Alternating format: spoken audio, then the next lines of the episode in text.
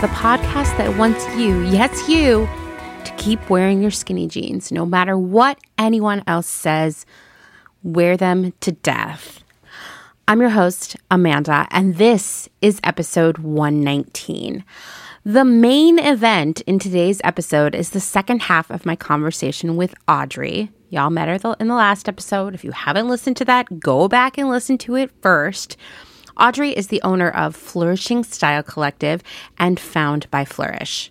I totally messed up both of those names in the last episode and didn't realize it until I was about to post the episode. I'm so sorry, Audrey. We're going to talk about capsule wardrobes, why it's important to keep wearing your damn skinny jeans, and so much more. I think you're going to love this conversation. Before that, we have a brief job quitting audio essay from Yvette and a great hotline phone call from Maggie about TerraCycle. But before we jump into all of that, we have some business to take care of around here. First, you may have seen this on Instagram, maybe you haven't. I would like to invite all of you to attend the virtual workshop that I'm leading for the Lake Bluff Library. Lake Bluff, Illinois. I don't live there, but they reached out to me and asked me when they reached out to ask me to do it, I couldn't say no because I love libraries so much. I bet you do too. When I was a kid, the town library in the very small town I lived in, it was called the York Haven Library. It was my home away from home during the summer, and every day I would drag a suitcase. I can picture it so well. It was like red vinyl, someone's suitcase from the 70s. I was cool before you could be cool, I guess. anyway, I would fill that thing with books. I would drag it. I want to say the library was about a mile away. I would drag it to the library, return all those books, spend hours in there filling it back up with books to take those home and read at night. If you've been listening long enough, you know that my superpower is that I'm a speed reader and I that has nothing to do with anything, but I am really excited to be doing this presentation for the Lake Bluff Library. If you've been wanting to learn more about how to identify fast fashion, fight the scourge of greenwashing, and most importantly, things you can do as one individual, join me for this free, yes, and I mean no money at all. It is 100% free virtual event. It's on Tuesday, March 8th at 7 p.m. Central Time. It's on Zoom, so you don't even need to wear pants. You'll receive the link for the Zoom after you register you're like, okay, Amanda, great, register, register, register. Where do I do that? It's at bit.ly slash lake hyphen bluff. You don't need to write that down. It's going to be in the show notes. Go register now, seriously now, because there are limited spots. This will not be recorded, unfortunately, but if it goes well and it seems like something more of you might be into, I can do regular workshops on my own for a small fee for like larger groups of people, maybe in times that work better for you. It's something I'm thinking about until the pandemic recedes and I can actually do live events, which I seriously this is what I get so excited about before I fall asleep every night is like the day we all get to meet one another in real life and you can ask me real questions. Until we can do that, I'm just trying to lean into technology this uh, Lake Bluff Library event is one way to give that a try. If you're asking why should I attend this when I could just listen to the podcast, touche, you are in fact right. But there will also be a dazzling slideshow of information and sick vintage graphics along with a question and answer period. So it's just another way to absorb information. And honestly, I attend everybody's Instagram lives just because I like to hear other people's voices. So you might enjoy that too. It gives me the fake feeling of going out.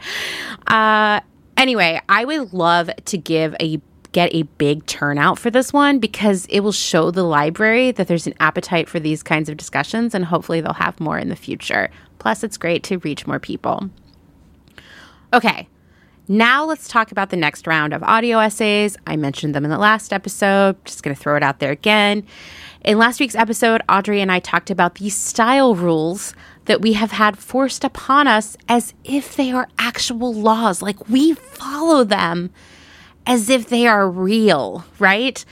From no mini skirts after 30 to cut your hair short at some mysterious age to this idea of dressing appropriately or flatteringly or whatever bullshit that comes our way, we're swimming in a sea of style rules around age, gender, size, and lifestyle that are frankly bullshit. Yet we've been exposed to them for so long that we don't know that. I get in my head all the time, like, am I dressing appropriately from age? And then I'm like, fuck that, okay? I'm gonna wear all the floofy cottagecore dresses I want. Anyway, I want to hear from all of you. What is a style rule that you're glad to break? What was your journey to realizing that your style was personal and nothing to do with anyone else's rules or opinions? Or conversely, are you fearful of breaking the rules? Is there a specific rule and why? Tell us all about your relationship with how you dress. I think this is going to be a fun one. So, what is an audio essay? It's a recording you make using either your phone or your computer. You email it to me at amanda at clotheshorse.world and I edit, mix it, and add it to an episode. I will not accept written essays for this. I recommend that you write it all out, then record it. It's okay if you make a mistake while you're recording. Just say that part again and keep rolling. Don't stop. Honestly, I do this all the time. By the time you listen to this episode, I have made 1,000 mistakes that I fixed. And I have found through trial and error that it's better for me to just keep talking rather than just stop and start over. So just do that and I'll zhuzh it all up for you. Don't forget to record in a quiet room away from fans, air conditioners, bus stops, barking dogs, alarm clocks, car alarms, uh, yodelers, air horns. That machine on the Mexico City streets where they steam the sweet potatoes, record away from that too. Uh, basically, in a quiet space. The deadline for this product project is April 1st, so you have more than a month to get this done. Your recording should be anywhere from three minutes to 10 minutes long uh, send it to me anytime. You record it today, send it to me now. You'll probably be the first one that I release into the world. So it's kind of a first come, first serve sort of thing. Okay, we've tackled two pieces of business. We're going to tackle one more. Let's thank some of the newest Patreon supporters. I'm so sorry to all of you that I have been so behind on this, but there's just been so much great content to share with you all that I haven't been able to fit it in. And that's a great problem to have, I guess. But I also want all of you to know that I'm super grateful for your support. And trust me, it means a lot to me. I am not forgetting about you.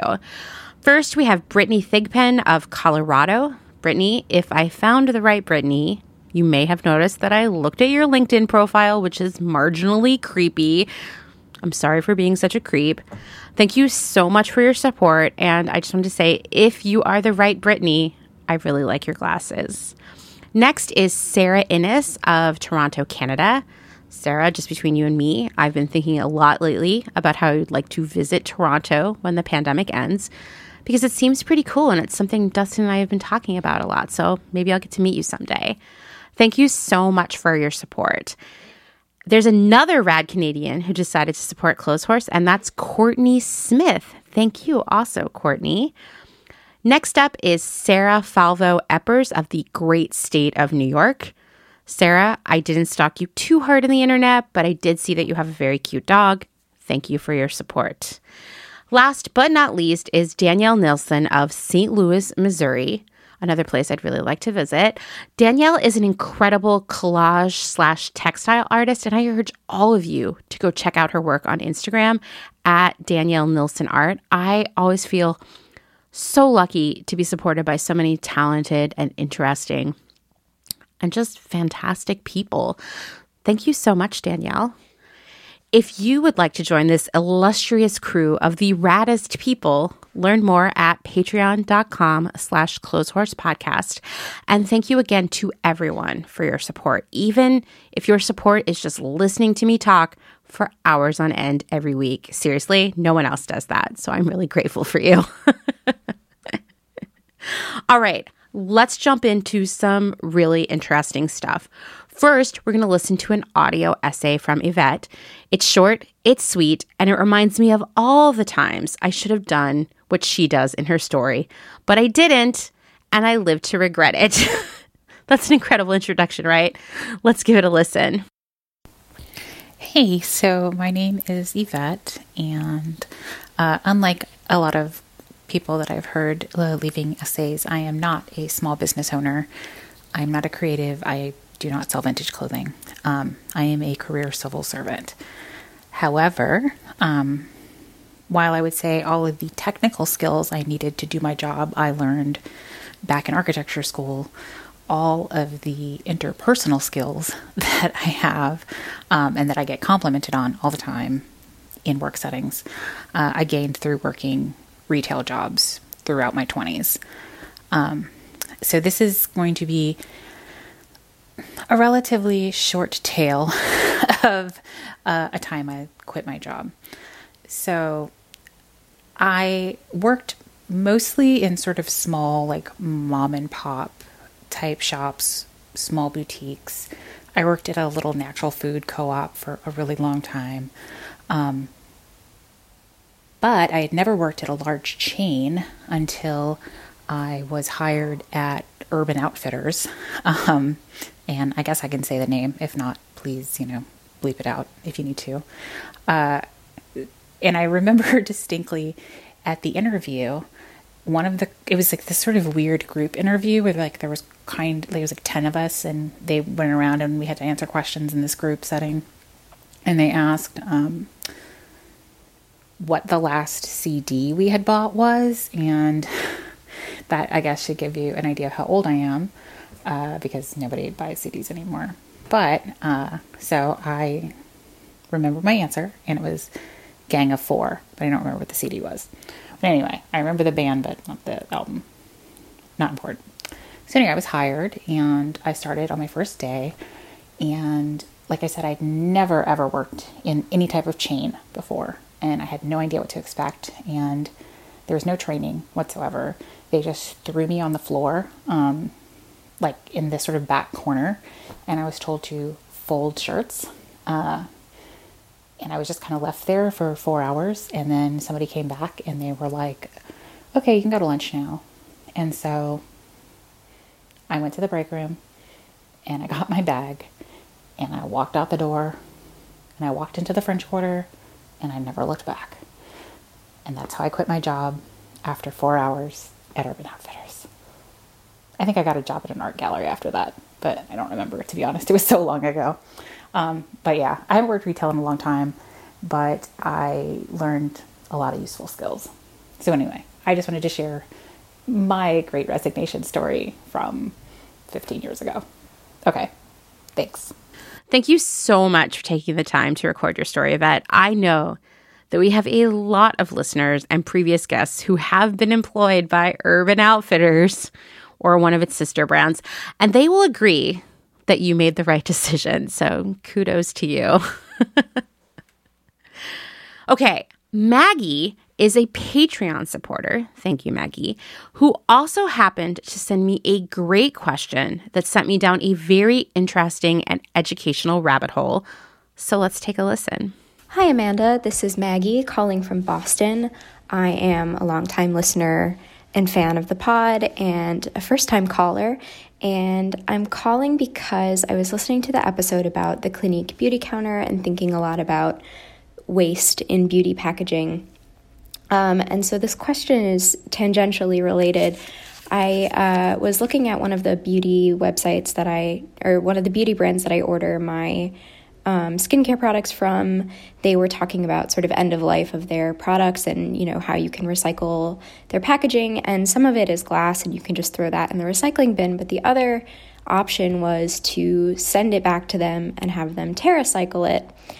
Um, and then I started thinking about TerraCycle a little more because you talked about Brita filters briefly on the pod. Um, and I know that those are TerraCycled. I looked it up and it seemed like they had paused collection on the Brita filters. I'm not sure why. Um, and then the third thing that made me think about TerraCycle is I've seen um, like a marketing push for Parade underwear on my Instagram at the moment, and they have this campaign going where you can send in your old underwear for um, TerraCycling and then get some sort of discount code on an order from them. You know, which having listened to your podcast long enough, I know that's a marketing ploy. But anyway, I guess what I wanted to know um, is what happens to things when they're TerraCycled and what is TerraCycle's kind of practice as a company because I had seen a few articles online suggesting that maybe things aren't getting recycled to the extent that we think they are. Um, and so I'm kind of just curious to know where those things go because they take things that are sort of notoriously hard to recycle. Um, and obviously, you know, I've learned from you that even if things are getting recycled properly and having, you know, getting new lives through their program, that's not a free pass to go out and buy as much new stuff as you want. Um, but, you know, it would be nice to know if they're actually doing what they say. I'm going to go ahead and say that I'm like 99% certain that Maggie is talking about the ordinary, it's a skincare brand, in this message. And I say that because I use this product line almost religiously. I like the glass bottles, the product is affordable, it lasts a long time, and it really works. Compared to other skincare lines out there, The Ordinary has the most minimal and recyclable packaging. Most of the bottles are glass. I don't buy any of the products in the plastic bottles, but I know they exist. The boxes are simple cardboard. There's no outer plastic wrap or inner plastic seal. And these things are important to me because they all add up. This is not a commercial for the ordinary. just just, just going to say that. But this is a line that I've used for years now, and while the packaging is better than most skincare brands, the plastic lids and droppers give me anxiety. Yes, I reuse some of them for other products and weird homemade concoctions, but the reality is I'll never be able to reuse them all. And I know that at best, even if they all get recycled, they'll be recycled like once because that's the reality of every plastic in our lives. Even if it is recycled, it will only happen once and then it will end up in the landfill for centuries. Plastic, once a wonder material in the mid-century of the 20 in the, of the 20th century. Uh, had to think about that one for a moment. It was a wonder material right? And it's still our best option unfortunately for many things like medical supplies and some kinds of food packaging but it's no longer a wonder material. It's a big scary like endless nightmare problem. Unlike aluminum and glass which can be recycled over and over again Plastic can be recycled once, maybe twice at most, because the plastic fibers just degrade into uselessness. Someone ought to fix that, right? Well, that just hasn't happened yet, which leads me to believe it may not be possible. But then again, maybe it's just because, oh, I don't know, companies are focusing on other things that are less good solutions, or that, you know, the oil industry makes a lot of money off of selling oil to plastic manufacturers. So it's hard to say there. Anyway, that's a whole other thing. We've talked about recycling a lot around here. If this is new information to you, I urge you to go do some Googling about recycling. Google recycling myth. That's a good place to start. Um, it's it will get you riled up. That's my warning too. You're going to be really angry. For me, it was like I imagine how a lot of children felt when they discovered there wasn't a Santa. That's how I felt about the recycling myth. So back to the ordinary. I get why the lids are plastic. Honestly, I don't know if a metal lid exists that does what the ordinary does, and even still, there would be the squeezy thing on the droppers. Maybe the ordinary could lose the droppers. I don't know because a glass dropper would be incredibly fragile. I kind of think the ordinary is doing the best that they can with what's available in the right in the world right now, but they could be, you know, innovating and trying new packaging ideas. I would honestly love to be able to go to an ordinary store and just refill my existing bottles. I know that wouldn't work for a lot of people, or maybe I should say, I know that wouldn't work for all people, but it would work for a chunk of people. Every little bit helps, right? Anyway, the ordinary is aware that these items most likely cannot be tossed into your curbside recycling bins, so it offers an in store recycling program in partnership with TerraCycle. And a lot of skincare, cosmetics, hair care, personal care product brands do the same right now. The Ordinary's specific program with TerraCycle is suspended right now due to the pandemic, but one can assume that it will return someday, or maybe it won't, because guess what? TerraCycle might not be a good solution or a solution at all. So let's talk about TerraCycle. It was included in Time's 2021 list of the world's 100 most influential companies. So automatically I'm like, all right, I'm, I'm going to have a problem with this company, unfortunately, right? According to its own website, quote, TerraCycle is eliminating the idea of waste by recycling the non recyclable. You know, I get, I would say that my greenwashing alert starts to ring a little bit when I see really strong language like eliminating the idea of waste, which really sounds like strong language, but actually is like means nothing, right? Anyway, we could break that down. I immediately was like, okay, I don't trust you, TerraCycle. So, TerraCycle offers a so called zero waste service to consumers who can request a box, fill it with the items that they can't throw into their curbside recycling bins, and send off to TerraCycle to be recycled. Well, maybe recycled. The whole concept of this being zero waste is it's a logical fallacy immediately because there is going to be waste of resources shipping that box around, right? I anyway, we'll get into that more. We'll also get into that idea that maybe they're not recycling everything in a few moments too. TerraCycle is best known for its partnerships with so many just huge companies where it recycles their bad packaging from Brita filters to Swedish fish wrappers, coffee pods, Entenmann's snack pouches, chip bags, cosmetics packaging, and of course, the ordinary's bottles, caps, and droppers. Often these kinds of items aren't recyclable because they're made of a mixture of materials like Brita filters, or their construction is surprisingly complex. Here's something for the You Learn Something New Every Day file. Chip bags are actually made of layers of different types of laminated plastic that are difficult to separate. That's why they don't get recycled. TerraCycle works with some of the biggest companies out there, like Kraft, Frito-Lay, Coca-Cola, Procter & Gamble, Late July Snacks, Gerber, L'Oreal, Tom's of Maine, Nestle, and Clorox to recycle their so-called unrecyclable packaging. You hear this, you're like, wow, what an incredible service, TerraCycle. You are a hero. Yet TerraCycle was included in an article from The Guardian called Five Sustainable Boondoggles Greenwashing All the Way to the Bank. Hmm. The segment about TerraCycle was titled Closed Loop de Loop Rating Iffy at Best. Also, I just love whoever's writing these headlines at The Guardian.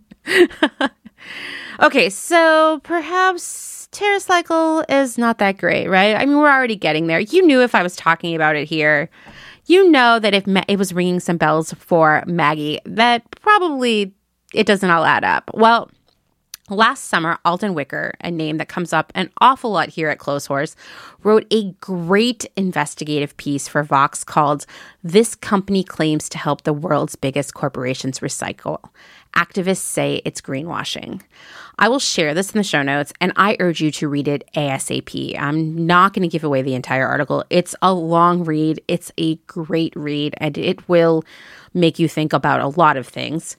But I do want to share some high level findings that I was able to back up by some other research I did because I like to party by reading a lot of waste industry blogs. Yeah, there's a lot of those out there, guys. I if you have an afternoon to kill, go read some waste industry blogs. They're actually really illuminating, really make me rethink my relationship with the stuff that I don't think of as stuff, the stuff we throw out. Uh, always a great thing to think about. Anyway, you don't have to do that either. Just go read this article from Vox. It's really good. Okay, so ostensibly, TerraCycle is offering an incredible solution to a big environmental problem, which is packaging that just can't be recycled. But really, no one exactly knows what TerraCycle is doing with all of that packaging. They aren't very open about it. And furthermore, what TerraCycle is really offering is the opportunity for big corporations to greenwash and sell more stuff. For example, feel bad about how much you love flamin' hot Cheetos, but stress out about the plastic bag? Don't worry, you can send it back to TerraCycle and they'll fix it. Except, well, right now you can't do that. Most of the brand specific recycling programs have a waiting list. You, the individual consumer, could request a $218 TerraCycle box for food wrappers, and you could fill it up with months worth of Cheetos bags, send it off to TerraCycle, and feel as though you've done this amazing deed. The benefit of that is that Frito Lay doesn't have to come up with a more sustainable packaging option for Cheetos. And they also don't have to worry about you no longer buying their products because you worry about the packaging because you're not worrying about it anymore. Now, Frito Lay has done the bare minimum to make you think they are a company that cares about the planet. You might even buy more Frito Lay products because you think they're such a socially responsible company. Don't like Flamin' Hot Cheetos? Substitute shampoo, substitute uh, toothpaste, substitute products from the ordinary. You name it, the same phenomenon is happening. An organization called the Last Beach Cleanup actually filed a lawsuit against TerraCycle in 2020, claiming that TerraCycle helps corporations, quote, reap the benefits of portraying their products as recyclable while offering no corresponding benefit to the environment or to consumers concerned about sustainability.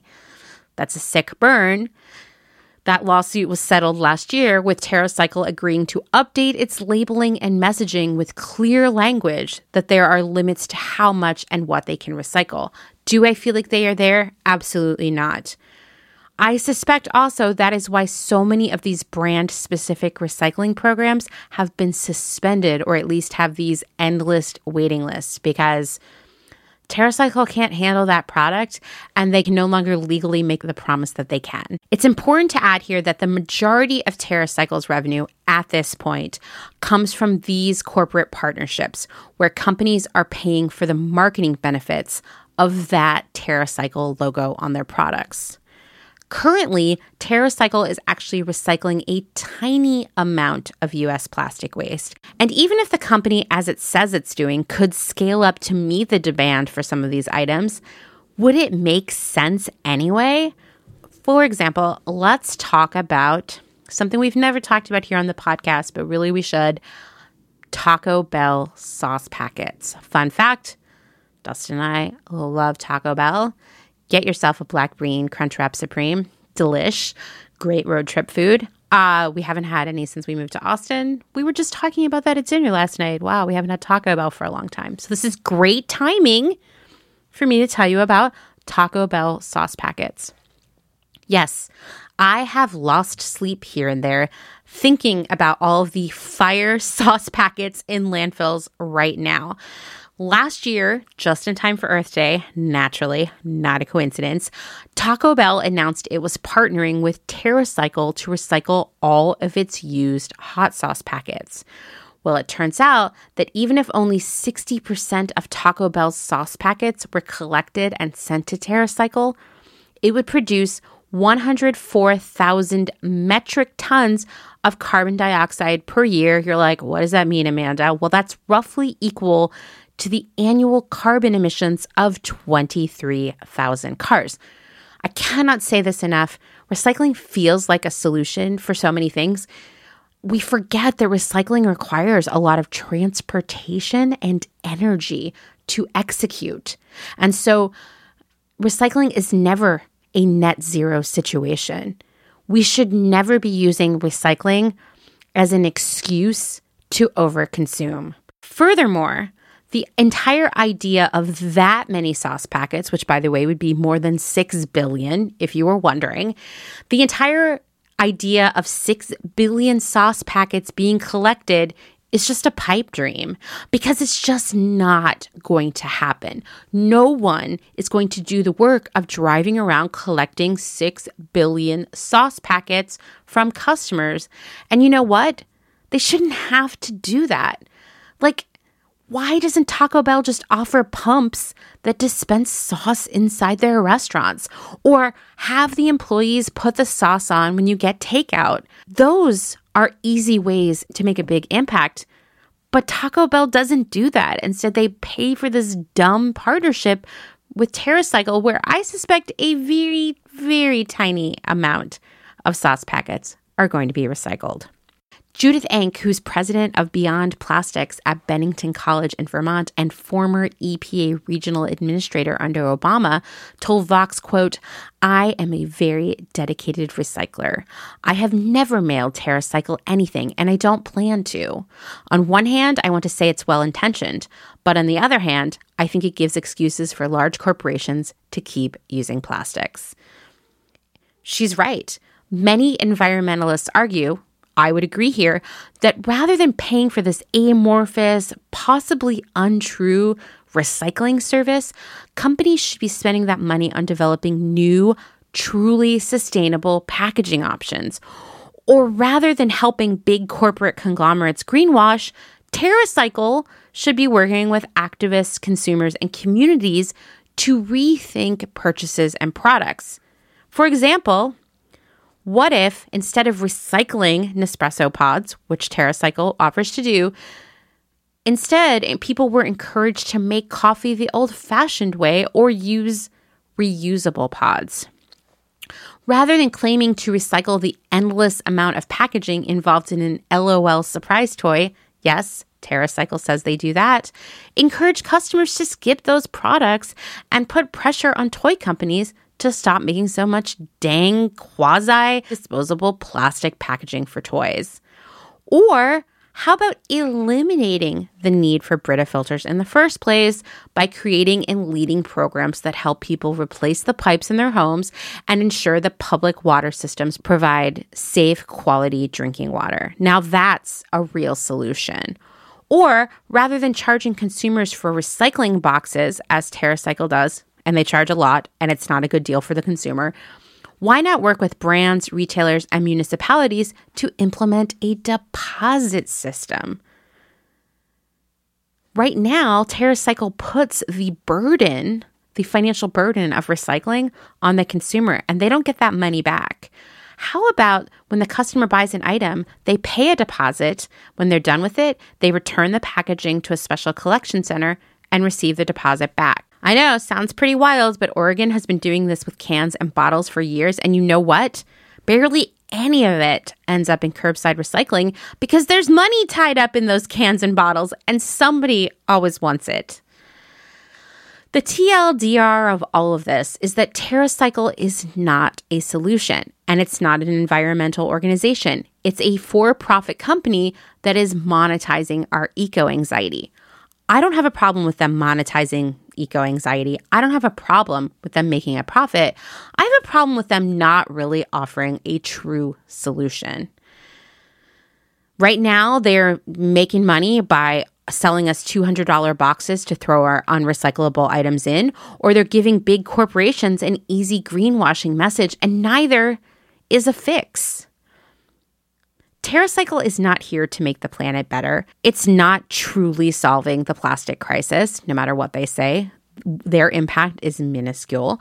TerraCycle offers everyone, corporations and consumers alike, a fantasy that we can continue living our lives the same way we always have and also solve the plastics crisis.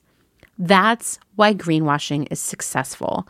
Change is required and it's going to involve everyone, from big corporations to all of us, no one's exempt. If you're listening to this podcast, you're already working on those changes. Let's get more of us involved. And who's ready? I know I am to start demanding that Taco Bell offer sauce pumps in their restaurants. Sign me up. Should we start a petition now? I will do it if I hear from even one of you. so I'm serious. I'm laughing, but I'm serious. Once again, go read Alden Wicker's article for Vox. It's exhaustive, it's infuriating, and it is so worth the read. That link will be in the show notes. Thank you again, Maggie, for asking such a great question. Thank you for leading me down an odyssey of waste blogs. To be fair, not the first time. Still always grateful to be reminded to do that again. If any of you, yes, you have a question for me, send it my way either via the Clotheshorse hotline or via email. Do not DM it to me. I will forget about it. I need it. I needed an email. You can find the details, all the details for reaching out to me in the show notes. Let's take a moment to thank some of the incredible small businesses who keep Clotheshorse going via their generous Patreon support. Selena Sanders, a social impact brand that specializes in upcycle clothing using only reclaimed vintage or thrifted materials from tea towels, linens, blankets, and quilts. Sustainably crafted in Los Angeles, each piece is designed to last in one's closet for generations to come. Maximum style, minimal carbon footprint. Shift clothing out of beautiful Astoria, Oregon, with a focus on natural fibers, simple, hardworking designs, and putting fat people first. Discover more at shiftwheeler.com. Late to the party, creating one of a kind statement clothing from vintage, salvaged, and thrifted textiles. They hope to tap into the dreamy memories we all hold floral curtains, a childhood dress, the wallpaper in your best friend's rec room, all while creating modern, sustainable garments that you'll love wearing and have for years to come.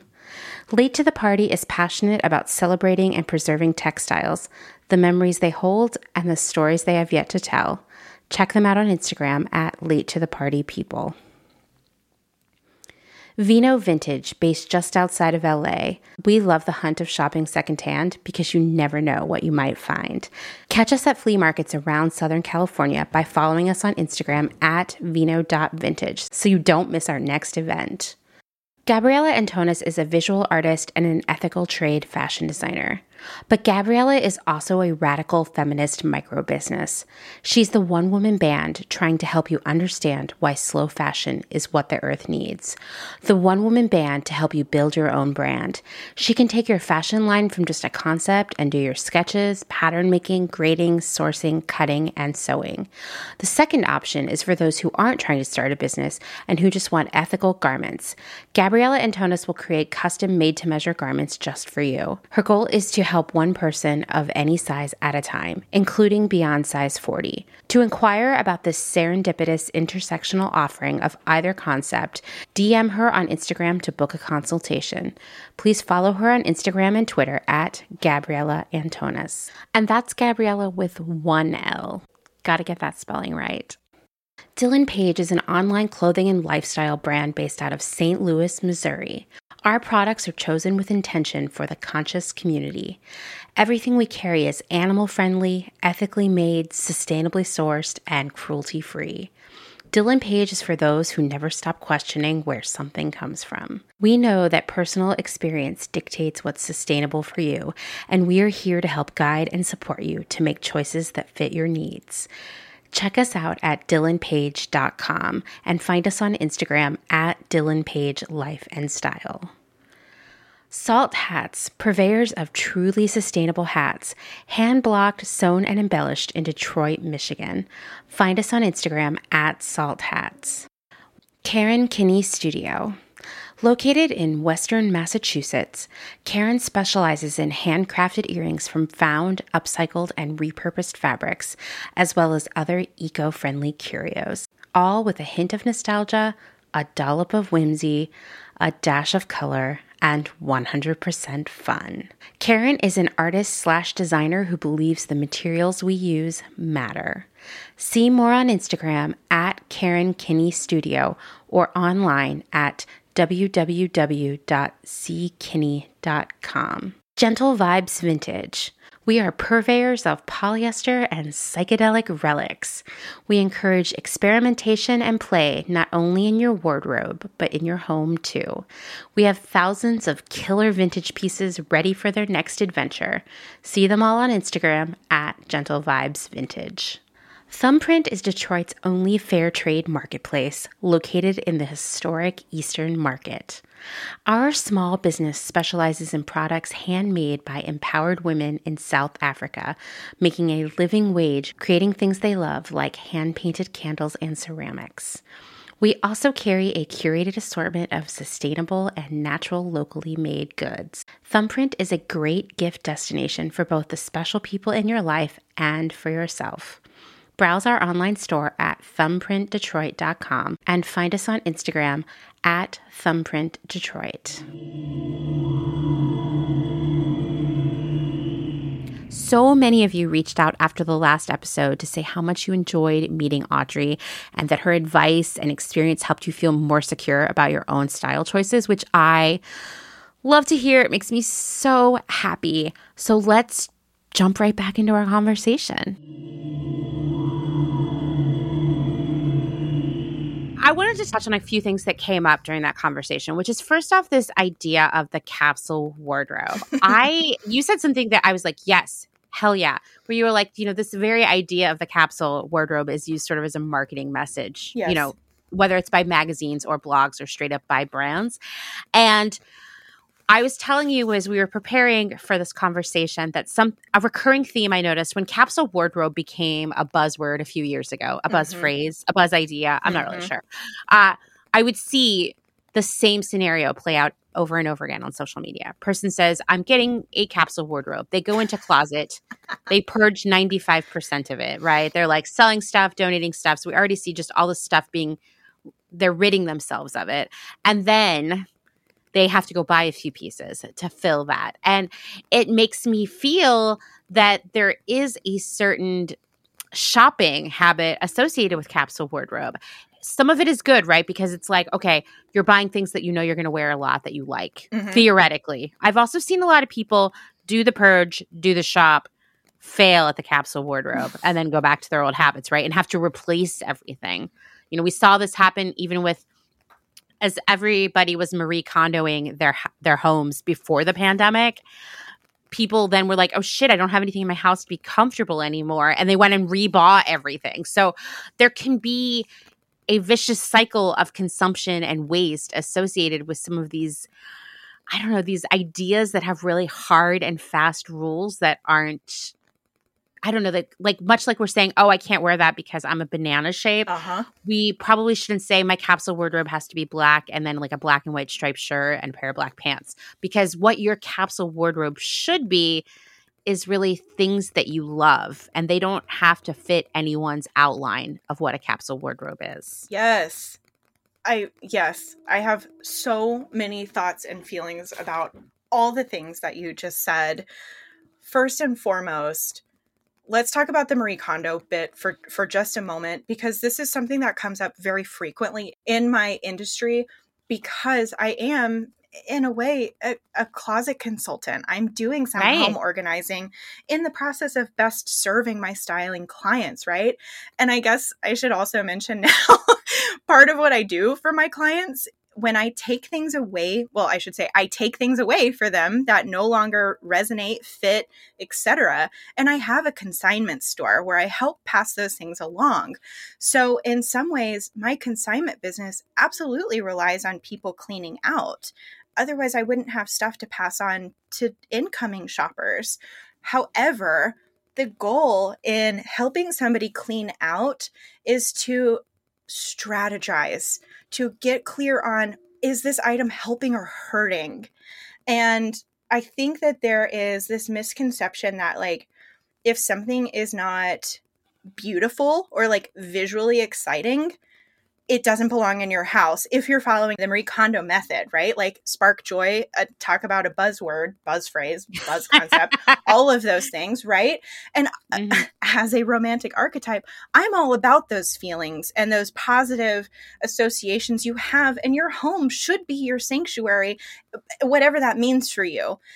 However, like you're saying, we also have this social responsibility to not just pitch a bunch of crap, overwhelm our thrift stores, which has totally happened, and um, then go back out and buy all that crap again because now you have nothing. So there is this vicious cycle. And I, I will also say, not to be totally nerdy, but certain style archetypes and personalities are going to interpret something like a Marie Kondo method and even a capsule wardrobe method really differently from one another. And I'm going to support clients in making safe and responsible decisions about what they let go of and what they hold on to based on my knowledge of their archetype. So it's like really all super connected, right? Mhm. So when it comes to when it comes to capsule wardrobes, let me take a deep breath. this is this is a heavy topic. So capsule wardrobes from my opinion, in in their essence, in their truest form, in the goals I believe Donna Karan had in sort of creating a easy to pair wardrobe, these are all good things, right? Like I don't think I mean, obviously, Donna Karan was a fashion designer who wanted to sell her designs, but I really think that there is also this holistic hope of making life easier for her customers. I want right. you to wear the things that I've created, the designs that have, you know, come to me. I want them to live a life outside of your closet. All good things. However, I don't even know exactly when it happened, but you're right that suddenly a capsule wardrobe became like the only way to have a responsible wardrobe or the only way to feel stylish and put together all the time.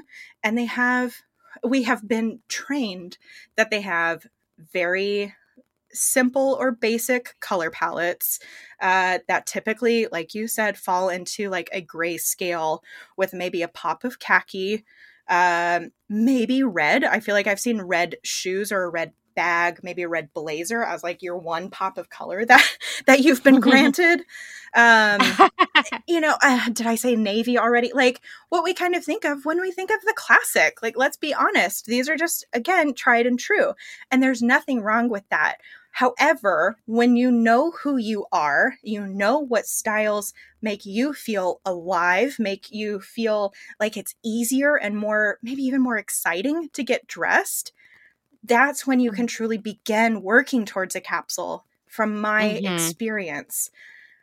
As an experiment last fall, I created a visual representation of what a capsule wardrobe could look like that was accurate for the season. So I live here in Pittsburgh where it's still so freaking cold.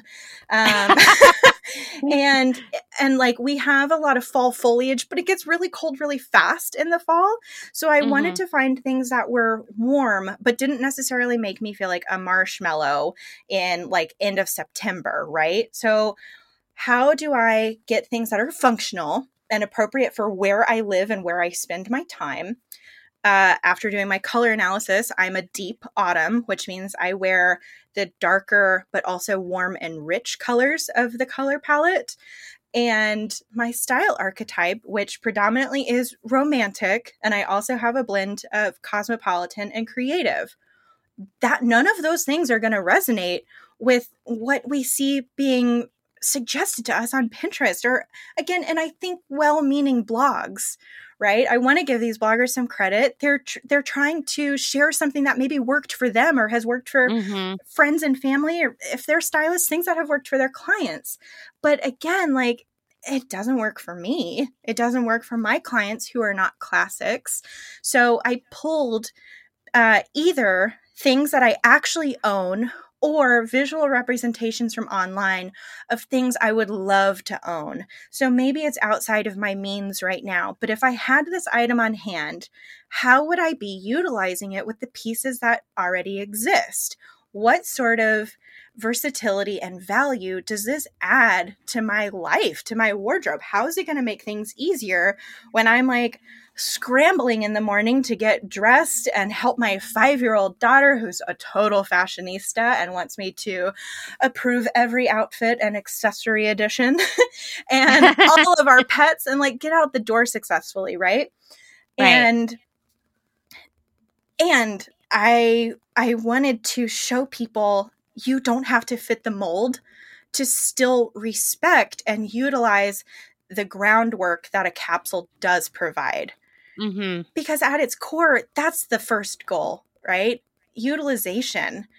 And for us, coming from a sustainability standpoint, utilizing your wardrobe is goals. That like yeah, that's absolutely. what we want. The most sustainable wardrobe is the one that you wear. Period. I I care less about where you bought them I mean, that's a topic, duh. But I care less about that part and more about the fact that it's actually put in rotation. I want mm-hmm. you to wear the things you have purchased. similarly to kind of like culling your whole wardrobe when you're finally committing to that capsule mindset and lifestyle, the same thing happens when people really jump on the sustainability bandwagon, which like I want them to be here 100%. but the first step to having a more sustainable wardrobe or home in general is not to trash everything. And by trash, I mean I not literally put in the trash. Like if you've googled sustainability at all, if you're here listening to this podcast, you know we don't put things in the trash. But to to let go of, right? That's not the first goal. That's not what our aim should be. It should be to see how we can better utilize this in our space. And so if that means curating a capsule wardrobe around those things that you've already bought maybe from H&M or Shein or blah blah blah all those other places that we just so love to call out that that is a movement of sustainability. Wearing the fast fashion that you've accidentally already purchased is the best thing you can do for that garment. Totally totally. You know first off i buy fast fashion clothes secondhand and wear them. Yes. Like they're here and they need their love. And if they feel like they're pretty well made or going to get, you know, get me some wear and fit my aesthetic and fit my body, I'm not going to toss them aside when I'm thrifting or secondhand shopping just because of the label inside. I'm so um, glad to so, hear that. I feel the exact same way yeah, when I hear people feel like say like, "Oh, thrifting is ruined now. There's no good vintage left." I'm like, "You're right. A lot of vintage stuff isn't at the thrift stores anymore, but there is a plethora of clothing with so much, oh my gosh, so many wears left in it." Uh, yes. Uh, like, do you need a sweater? Go to the thrift store. You need a blazer? Go to the thrift store. You need. I actually almost all my pajamas are from the thrift store. I love like, that. I find, Thanks for sharing that find, with me. fun fact: one of the first sections I always go to. Um, and so you know, I I think that we unfortunately, you know, we just talked about how the capsule wardrobe and you know fit archetypes all of stuff have really just been marketing messages in so many ways to get us to buy some stuff we know that sustainability is too and I see this still happening regularly on social media where brands are using so-called sustainability as the call to action to shop. Mm-hmm. When I was, mm-hmm. you know, as a as a buyer, we're always talking about what's the call to action to come and buy this thing. You know, like like trust me, many people are sitting in meetings creating the call to action that will get you to hit the checkout button, yep. right? Like, is it the free shipping? Is it the like we're running? We only have two units left. Is it the like, email that reminds you three days later? Is it that the sale is ending soon? That kind of stuff. A lot of brands are using sustainability in quotes as the call to action. Like, oh, you care about the planet. You're a good person the only way you can really show that is by buying this thing. And like, no, right? It sounds preposterous when you say it out loud, but that is what is at play there. H&M, prime example of someone who is definitely not a sustainable com- company. I'm sure there are plenty of people who work there who genuinely care, but unfortunately, their big sustainability push is a scam designed to save their business, which was failing for years, you know? Yep it's it's so like i'm so cynical about it because it's just it's just so ugly to me that we would let retailers exploit people's good intentions innate goodness but that's exactly what it is and you know like i'm just going to say this again actually be a sustainable lifestyle involves a minimal amount of shopping mm-hmm. uh, yep. because you use what you have until you can't use it anymore you know and that's that's not a great story for the retail industry. That's not what they want to hear. So they're like, hey, how about instead we sell you this brand new soap dish for your sh- bar shampoo or something? Like, go into your closet, go into your bathroom, throw out everything that's in a plastic bottle, and come and buy this new zero packaging stuff from us. Hi, we're Target. Like, it's it's just. Yes. Uh, it's so frustrating. We're humans. We want to buy things, but I promise we actually get pushed and manipulated into buying things a lot more often than we're aware of. I think you're totally right. And I will be the first to say that, like, on my platform that I specifically use to try to help some of my audience, particularly on Instagram, that may not have the means to hire a stylist, whether it's me or a different image consultant. I, I, I really feel strongly that everybody deserves to have awareness of what their personal style is and support in exemplifying that, bringing that to life. So I often try to share shopping suggestions or lookbooks that might resonate with certain archetypes. And I know full well that some of the retailers that I end up choosing, uh, there's room for improvement, right? But again, mm-hmm. going back to the sincere hope that uh that my average audience member is somebody who is looking to do the best they can and maybe mm-hmm. she still needs to make a purchase with whatever budget makes sense for her lifestyle or her family or whatever i'm going to try to do my best to send her in the right direction so that she has the thing that she needs while also encouraging her to really think hard like i, I don't want you to click the link if it's not actually something that is worthy of your closet mm-hmm. that's going to add Absolutely. value Absolutely. Yes, agreed. Like, yes, we're going to need new things. We just want to choose them more smartly and yeah. and choose things that are right for us personally, exactly. not what we're being told is the right choice. Exactly. Right? If you're enjoying this episode, then this is a great time to remind you that my work here at Clotheshorse is made possible by the support of listeners like you, just like NPR, and these great small businesses. Please go give them your support. Blank Cass or Blanket Coats by Cass, is focused on restoring, renewing, and reviving the history held within vintage and heirloom textiles. By embodying the love, craft, and energy that is original to each vintage textile as I transfer it into a new garment, I hope we can reteach ourselves to care for and mend what we have and make it last. Blank Cass lives on Instagram at blank underscore Cass, and a website will be launched soon at blankcass.com.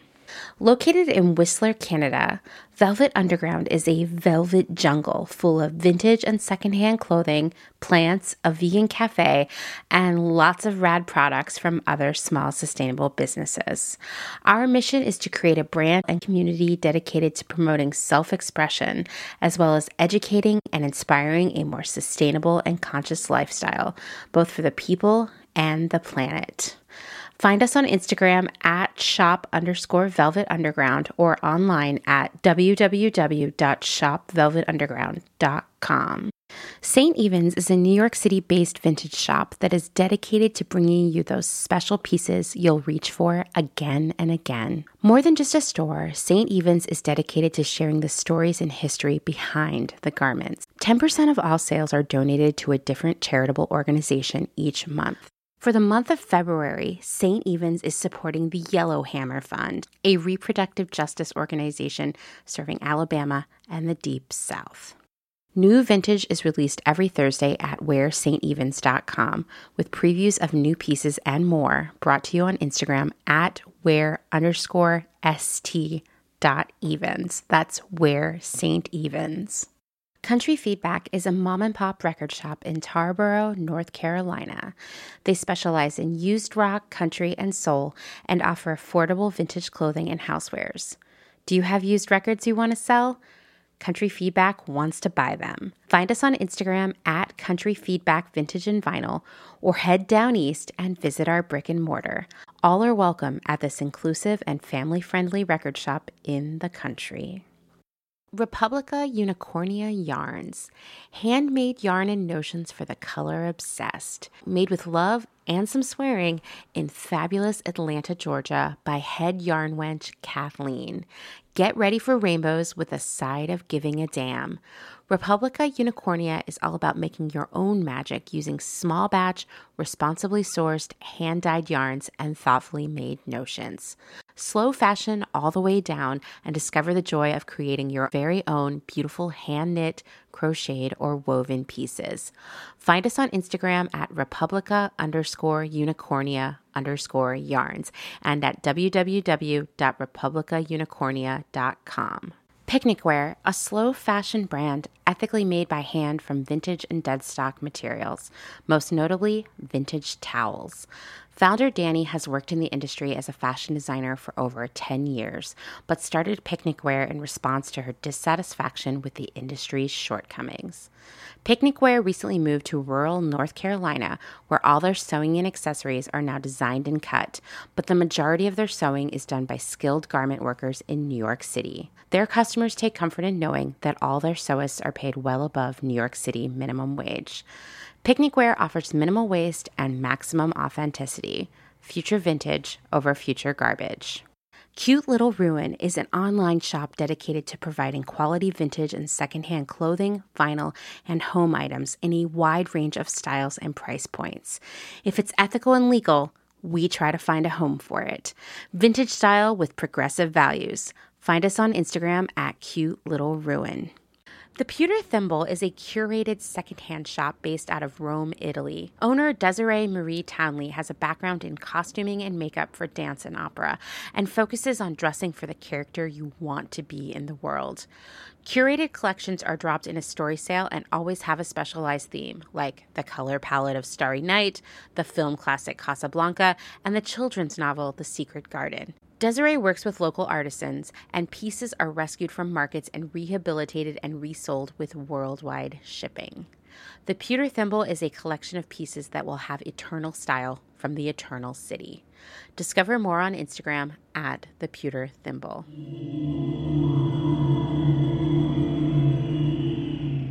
Okay, speaking of things that we're being told are not the right choice, I wanted to touch on skinny jeans because this is something that comes up a lot this whole idea of like skinny jeans being cheugy being out of style being embarrassing like so many people I've talked to are like, I literally finally found to wear a, pant- a pair of pants that I feel comfortable in and confident in, and now I'm being told I can't wear them. And I'm like, no, Mm-hmm.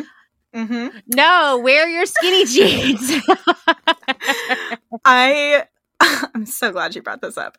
I literally was in a client's closet with her on Tuesday morning going through all kinds of awesome stuff. And she said to me, Are skinny jeans out? Am I allowed to keep these things? oh, that's those rules. I know, right? Uh, Yeah. yeah. And uh, I mean, trust me, like this client, she's a kick ass woman. She is a creative archetype. She is open to trying new things. She she's probably the first on the scene sometimes to do the weird, cool, different, whatever. And like her life has no rules. Yet here she is questioning these bullshit rules that we've Ah, been told, right? and they again, get us it all. hurts my heart. Yeah, So yeah. I said, first of all, you keep what you like, right? Like that that is the whole goal of fashion therapy, style therapy. You keep what you like that makes you feel good. If you feel good in your skinny jeans, absolutely hang on to them. However, if they're not the right fit, if they're worn beyond repair, if uh, there's nothing I can do to advise you on tailoring or altering them, they're just not it, or point blank, they don't resonate, that's how we make the executive decision together to let them go. But if you're being mm-hmm. bullied by Gen Zers on TikTok that you're not allowed to wear skinny jeans anymore, you need to stand up to those children. you're a grown ass woman. yeah. I mean, teasing. honestly, the retail industry has has been both mourning the loss of skinny jeans and also pushing all these other jeans on people in the hope of recapturing the magic of skinny jeans because I know I've said this on the show before but like you the average person cannot overestimate the sheer impact that skinny jeans had on retail especially fast fashion retail Yep. in this century because people sure people wore jeans before that right? It's always been the all american garment but actually not that many people and people didn't wear them every day. And you saw even less of what i think of as the staple of the skinny jean the black jean right? It just Yes. wasn't people wore pants right? If they wore pants at all.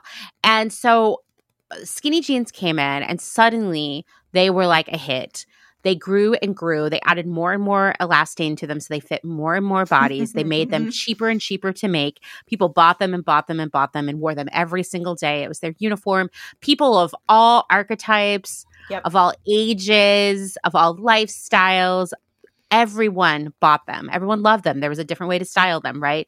And it, as an added bonus, it also encouraged people to buy more tops. So it was like, this is great for business. We'd rather sell everyone one pair of pants and five tops than just one dress. And that's that's what was happening. You know, so then then you know they kind of peaked uh, and then they began to decline and the retail industry was like shit we don't have a replacement we pulled out we tried crop flare wide leg high waist low waist boot cut like they'd been cycling it back to Mhm. everyone and like i remember for a while it was like no rigid denim but like that's even harder for a lot of people to wear and Yes. ultimately the denim industry took a hit at the same time it was also being really hurt by the rise of athleisure which sort of stepped in to take the place of skinny jeans for a lot of people like you know yoga pants right Mhm. leggings and i i just i'm glad that we're not making tons of jeans that are people are throwing out that don't that don't decompose that's great but like at the same time if you love skinny jeans just wear them Otherwise, you're going to keep buying other jeans that you don't wear. And they're just going to sit there and then they're going to go to the Goodwill. yeah Like, we hate that do what you like. Yeah, people like people love if you love skinny jeans, you love skinny jeans. And your whole wardrobe, the shoes you wear, everything is based on your skinny jeans, right? Just keep wearing them. That's fine. Be you. Yes. Yes, I totally agree with you. Like everybody, everybody who's listening, Amanda and I both support you wearing your skinny jeans until you no longer can. and I know I am the proud owner of many pairs of skinny jeans that have gotten me through some seriously hard times. they always feel good on my body. And uh, like you said, I mean, when you do have a variety of tops, they totally go with your jeans. and they're like, for me, an almost year round item that I can change up and down depending on what I'm wearing them to. However, from a styling standpoint, if they don't resonate or if you want to try something different, let's find a way to do that in a way that is going to feel authentic, in a way that's budget friendly while being as responsible as we can be. So if we can thrift, let's freaking thrift. And let's figure out which new to you silhouette you want to try that's going to align with the rest of your wardrobe or with your archetype, with your lifestyle.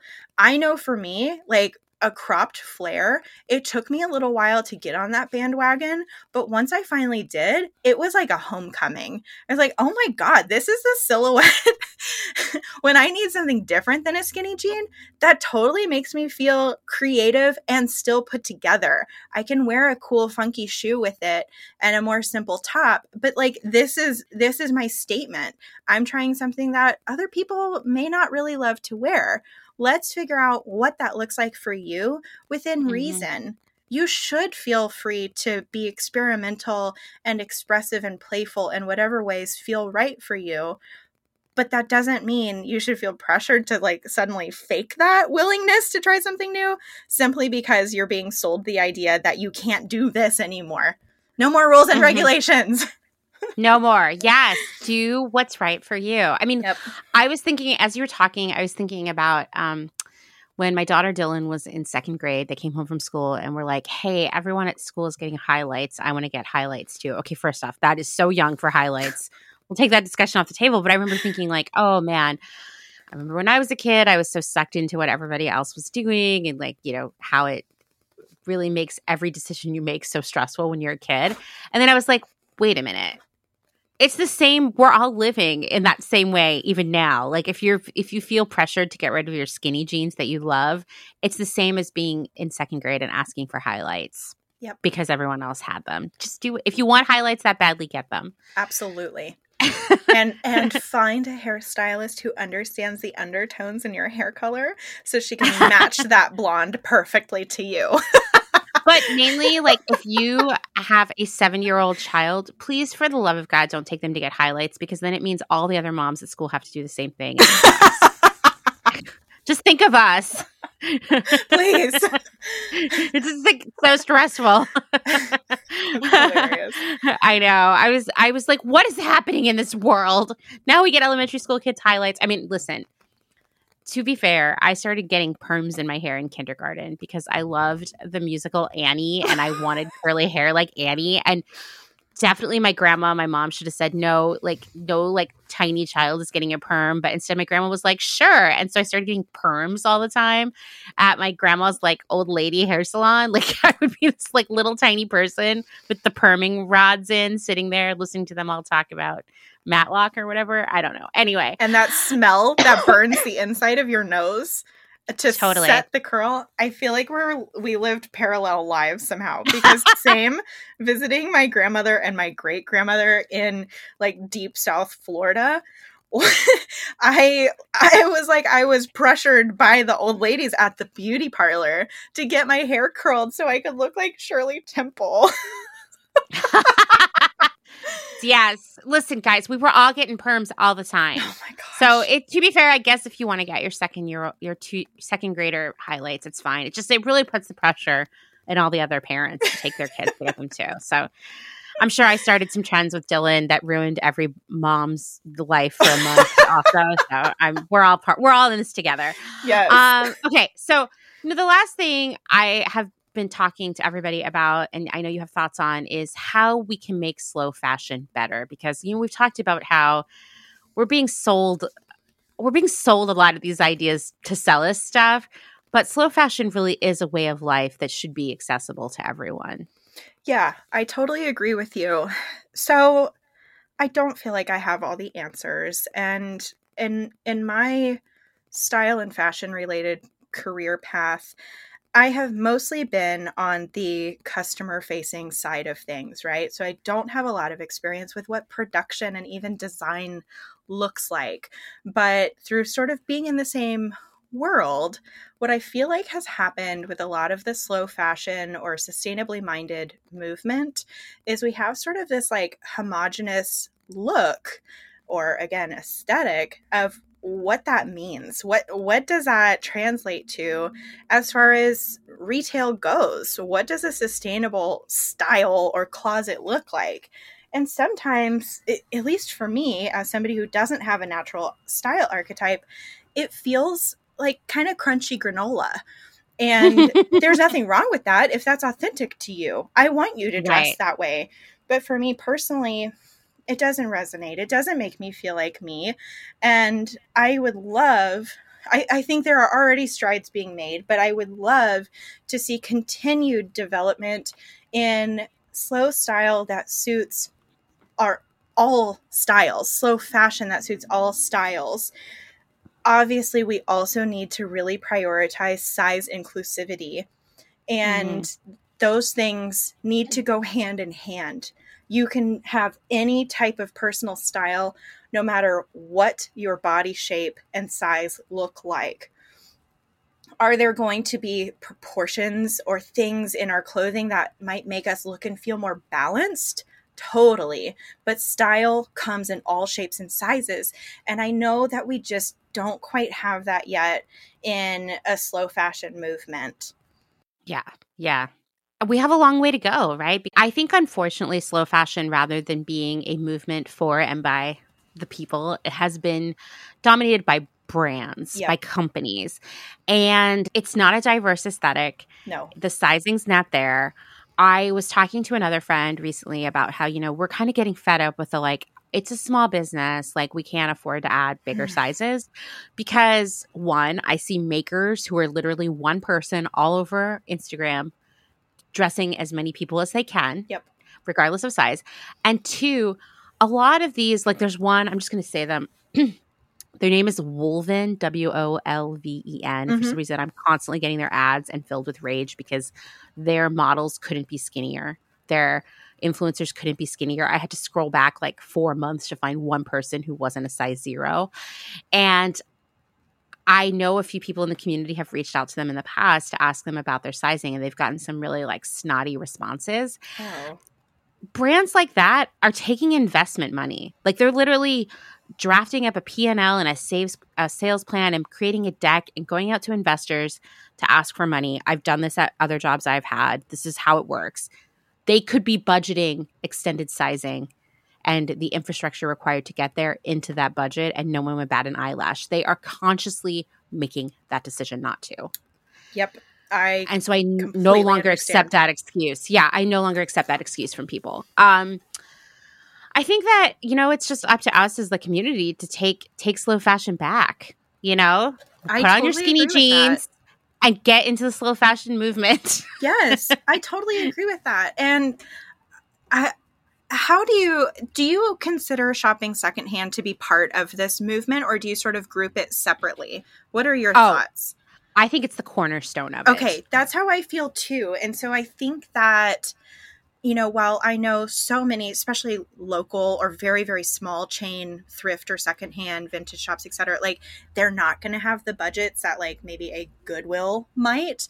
But i think that there are these things we can all collectively be asking for and expecting in secondhand retail shops to make it easier for me to make a purchase there. Whether it's for myself or for a client or my daughter like i love to thrift for my little girl. Um, but when when it's really hard to find the size i'm looking for or items are constantly being put back in the wrong spot and there's really not Mhm. enough people to like maintain the storefront um, it's difficult so then maybe somebody or especially if you don't have good thrift shops in your area people are going to be turning to online options such as like mercari depop poshmark which i love. Um, i love that those things exist and of course the og ebay and etsy. Like i can't forget about about Don't those. forget. you've been with us eBay, for a long time. Yeah. but um and of course the conglomerate that is ThredUp i love the heart that i interpret to be behind ThredUp right but you and i have talked about this privately it just doesn't function the way we hope it would and Yeah. when we are not as as employers in the retail space and i group myself in here um, when we are not investing in educating the team members who are responsible for our ecom department we are doing a huge disservice to the sustainability movement and the customers who want to be a part of it when they can't find what they're looking for. When we have it, but it's mislabeled. we have it, but it was, um, I see this on ThredUp a lot. It's a skirt that's on the mannequin as a tube top. God, So, I know. like- so this is a time for rules and regulation, right? I I mean, listen, like I I share similar frustrations with ThredUp. I know people who have great luck there as well, but like I'll you know, I'll search by size and something will come up and I'll be like, "Okay, well the tag on this says and this is a brand I know I wear uh I'm a medium there or whatever. Yep. And then I look at the measurements and it'll be like waist measurement 11 inches. And I'm like, wait, yes. what's going on here right and i as far as i can tell because i've been people are always like do an episode on ThredUp do an episode on ThredUp and i'm like listen i would love to unfortunately they keep all their information locked down Yep. but what i have gleaned by reading pages and pages and pages of their glassdoor reviews uh, is that you know they what they're offering is a really challenging concept which Yes. is like someone sorting through every single thing, you know, measuring, sorting, sorting it by brand, sending it off to be shot. Then someone's got to type up all the information, launch it on the website. This is like so many people and so much time to just even go through one box from a person and get that product live. And it seems that they are, you know, they're setting this is so classic. If you've ever taken uh, venture capital, you are pushing for maximum sales growth all the time. And it seems that they are pushing for that while not having the infrastructure of staff beneath it to support that. And so they have these really high uh, targets in terms of the number of s- things they have to sort per hour, steam per hour, photograph per hour, launch by hour, all of that. And it, stuff is just falling through the cracks. It's it's just too much. And so I think that they are kind of setting themselves up for this failure by not investing in people Yes. and instead you know making as, as my dad would say writing a check their ass can't cash which is like we're gonna sell nine gazillion garments and we're gonna make 100 gazillion dollars this year but we're gonna use the same staff that we did when we were only making one gazillion you know mm-hmm. and and that's just I, in startup life, that's where it bites you in the butt at some point. So I love the idea of ThredUp. I guess that's why I tend to focus more on things like Poshmark and Depop yep. and Etsy and eBay because I can it's a person who has is not trying to launch 1000 styles a day and is able to you know give you information and take their time and also then my money goes directly to a person which I love but yep. I can't emphasize enough that secondhand to me is the most important part of sustainability. It is not buying new fancy organic hemp locally made clothing. If you can do that and you're going to wear it for a long time, absolutely do it. Yep. But don't feel like that's the route you have to go because thrifting, shopping secondhand, sharing clothes, getting, you know, swapping on your local buy nothing group, like yes. there are all these other ways in which you can practice a sustainable lifestyle. Mending those clothes, washing them carefully, all of this is the important part of it. The less important part is like is that organic bamboo that is made from moon dust? You know, that's, important. God bless them if it is.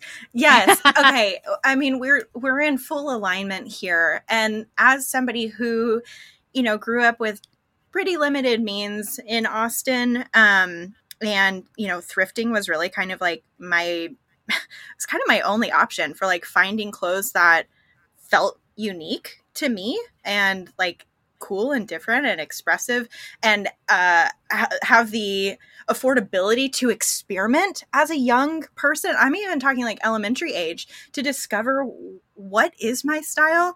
Like thrifting will always have a huge place in my heart. And as somebody who owns a consignment boutique my hope is that we are able to continue normalizing shopping secondhand um, in in all realms. And by what I mean, uh, what I mean by that is all types of secondhand retailers. So whether that's something higher end and more targeted like Fashionphile or something luxury oriented like the Real Real or we're actually going to like our local goodwill bins and digging through and you know finding those special random crazy finds i i want people to feel included in this movement and to feel like they have an opportunity to save some money save the environment and find something new that sparks joy in their wardrobe. Yeah. Yeah. yeah. yeah. I, and I, I totally agree with you. And, you know, I I am a small business owner. My business is real small, and we're lucky that the store has made it through the pandemic thus far. Uh, quick anecdote: I opened a brick and mortar in November of 2019 in Pittsburgh. when yeah. it's snowing all the goddamn time, nobody wants to cross a bridge or go through a tunnel to come to Verona, where yep. my store is.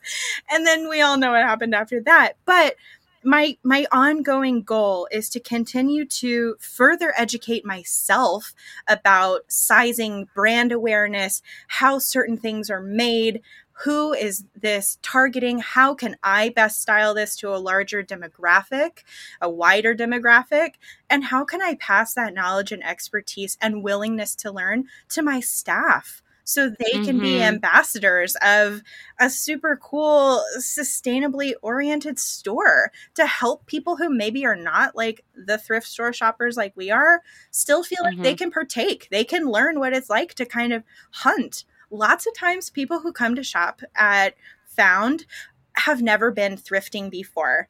And this is sort of like the gateway where it feels like boutiquey. You've got a sales associate who knows their shit and wants to help you.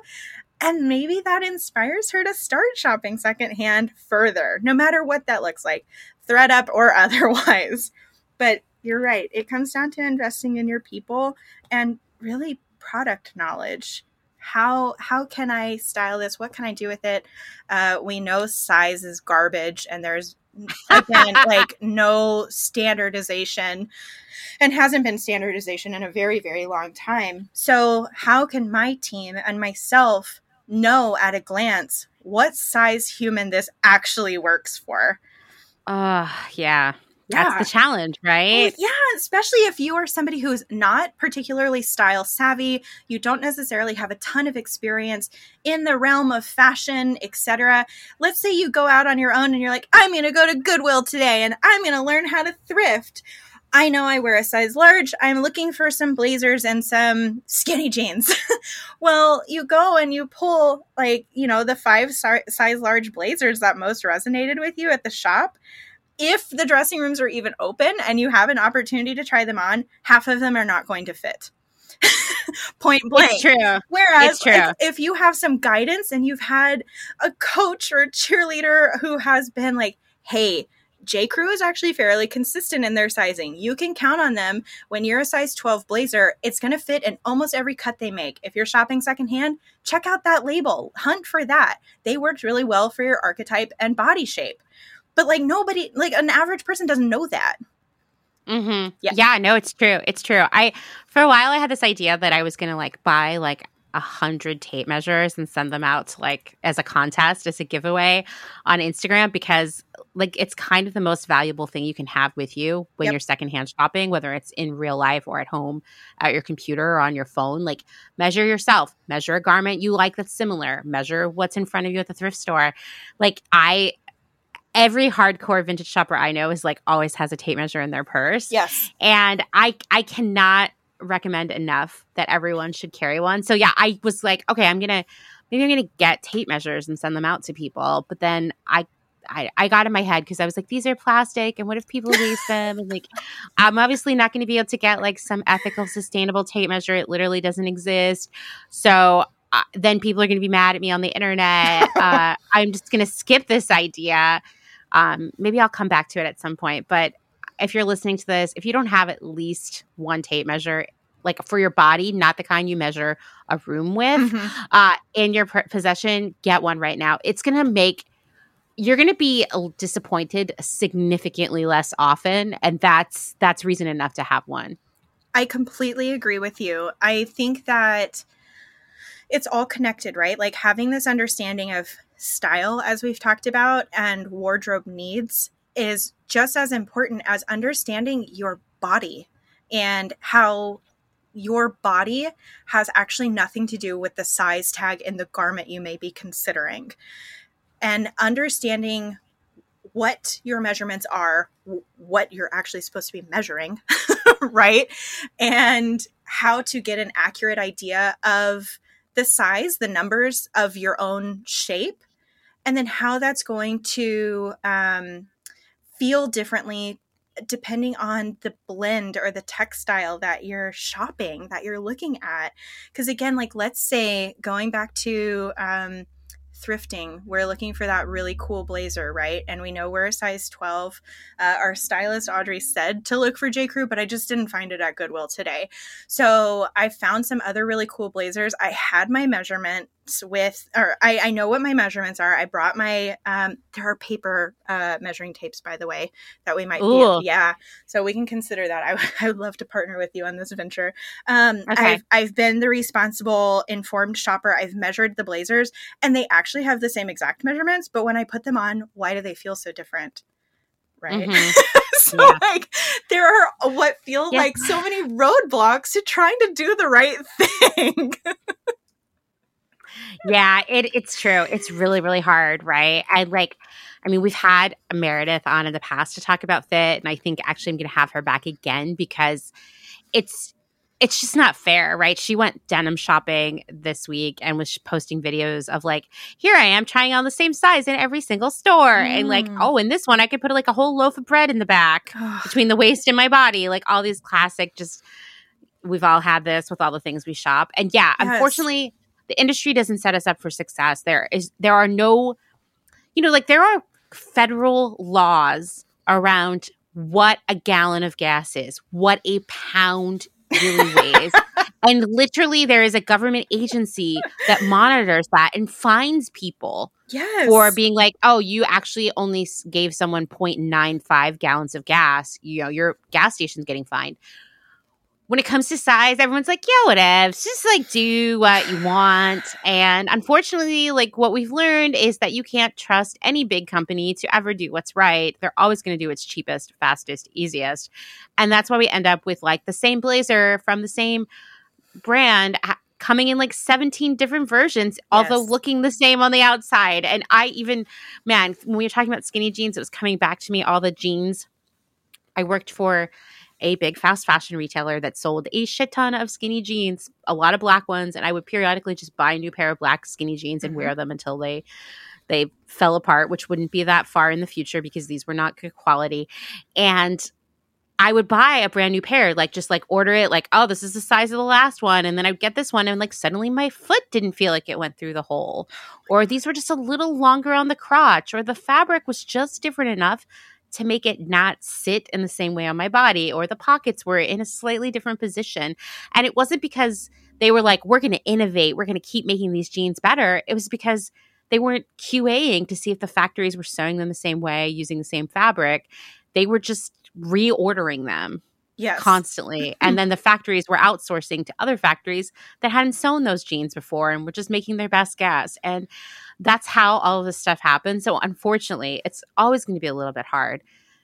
I mean, until we get these laws around size, which I, I think are probably low on the priority list for a lot of people, but yeah, the but best like, thing we can do is measure. Yes, yeah, exactly. talking about it, and you know what? I I love when I see people talking about how uh, like a cult brand has terrible fit. Like, oh like there's this brand Selkie, which I'm i sure knew you were going to say that. yes, very romantic, very show stopping, yes. cult brand for sure. Yes. Their fit is straight up garbage. Yes. It makes no sense. That's like, so funny that you said that. Inconsistent, uh, all over the place, like in terms of like you you can't be like, oh, I bought that dress before in this size. Surely this one will work. No.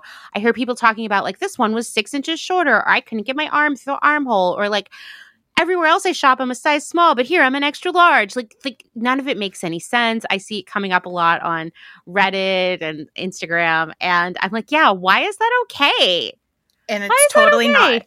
Yes, I'm with you, right? Like where so where we're at right now, the best thing to do is to inform ourselves and give ourselves the the tools that sh- that should lead to success knowing that sometimes it's just not going to, and that is not a reflection on us. And also being very vocal about demanding change because we both probably have experienced this.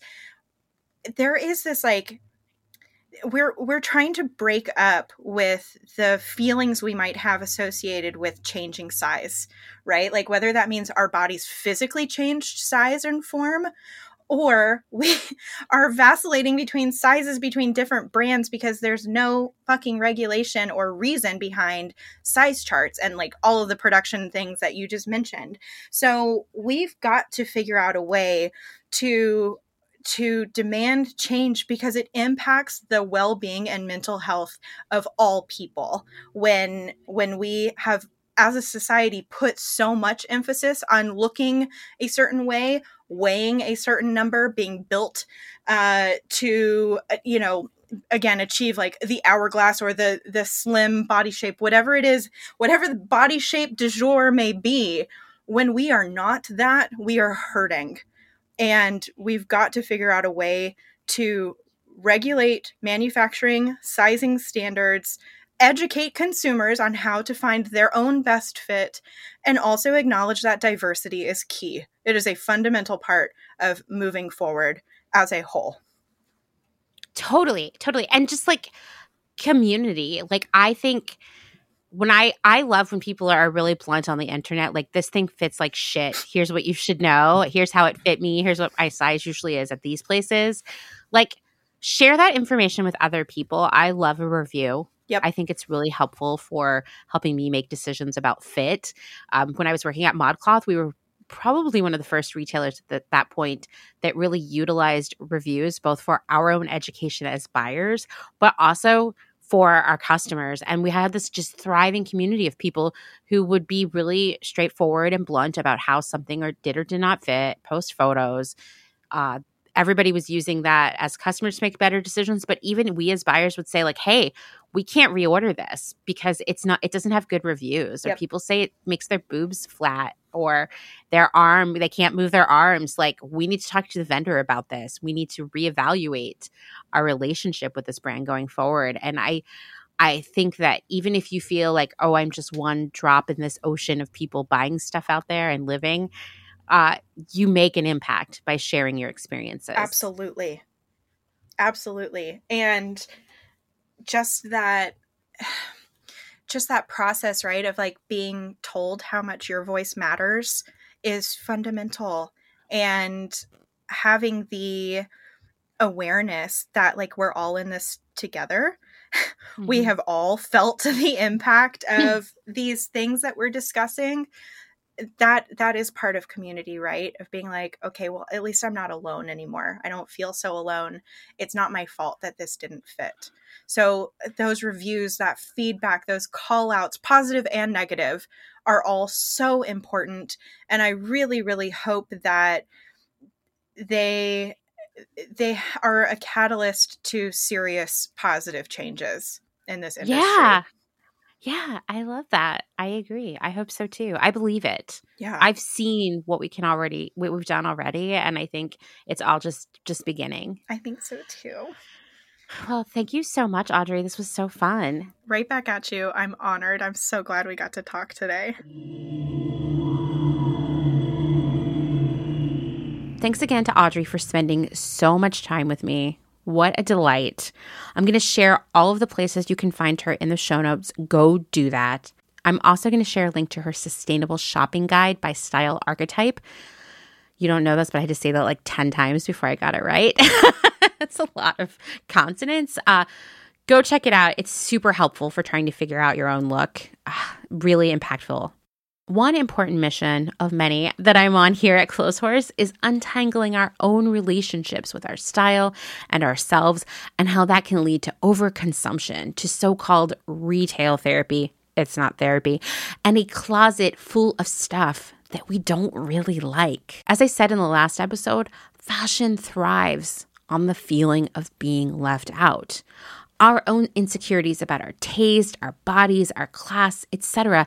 They can make us particularly vulnerable to bad clothes that make us sad and all these trends that just aren't right for us. Sadness leads to so much shopping. That's one of the reasons community is so important to me. Not only do we need a critical mass of people to make significant change in the world, we talk about that a lot around here, but finding your niche, finding a place that supports you being you will do wonders for your relationship with stuff and shopping. When I think of how I felt more than two years ago when I was working for a big fast fashion company, well, I felt like shit. I'm not I'm not ashamed to say that. I felt like a piece of garbage every day. Not because I was working for a big fast fashion company, but because it was the wrong place for me. Even though I was really, really good at my job, even though I spent so much time training and developing my team, teaching them everything I knew, even though I had a great eye for product and strong personal style of my own, even though I was and am, I'm not ashamed to say this, super fucking smart, I could see that my coworkers felt like I was old, fat, had imperfect teeth and teeth, and therefore had less value as a person. I didn't even tell most of my coworkers that I had a kid because I was afraid of how they would judge me for being unmarried when I had Dylan. Isn't that ridiculous? Anyway, I could feel that I was surrounded by a bunch of wealthy, incredibly privileged people, and I would never fit in there. And so I was shopping a lot. And by the way, I hate shopping as a person who has to have shopping as a part of my career. I kind of hate it. I figured if I dressed enough something that I would fit in or at least be respected, that maybe people would want to be my friends, that maybe people wouldn't talk behind my back, or at least they would think I was worthy of being there. Every morning, Dustin would have to give me a pep talk as he drove me to work. Oh, yeah, that was the other thing. Even though I was perfectly capable of getting myself to work, I had Dustin take me because I needed every moment of positive interaction I could get in order to get myself ready to make it through that day. It was such a dark time for me.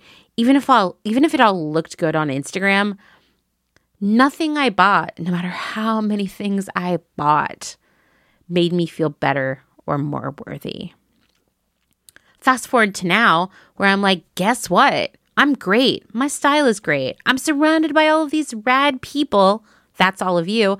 And now I don't need a bunch of new clothes to make me feel better. I'm just being myself. That's the power of community, of support, of finding your spot. It's been radically transformative for me. And I want the same for everyone. I want to stand outside with a huge sign. It's so big, I can't even stretch my arms wide enough to hold it. I'm going to have to get Dustin to hold it. He has much longer arms. And that sign says, Welcome to the close Clotheshorse community. Everyone is welcome. I want everyone to join us so that we can all feel as good as I feel and we can fight the good fight together. Thanks for listening to another episode of Clotheshorse. If you like what you're hearing, please rate and review on Apple Podcasts or don't. Just come back next week. And don't forget to tell your friends. Thanks, as always, to my other half, Dustin Travis White, for our music and audio support. Bye.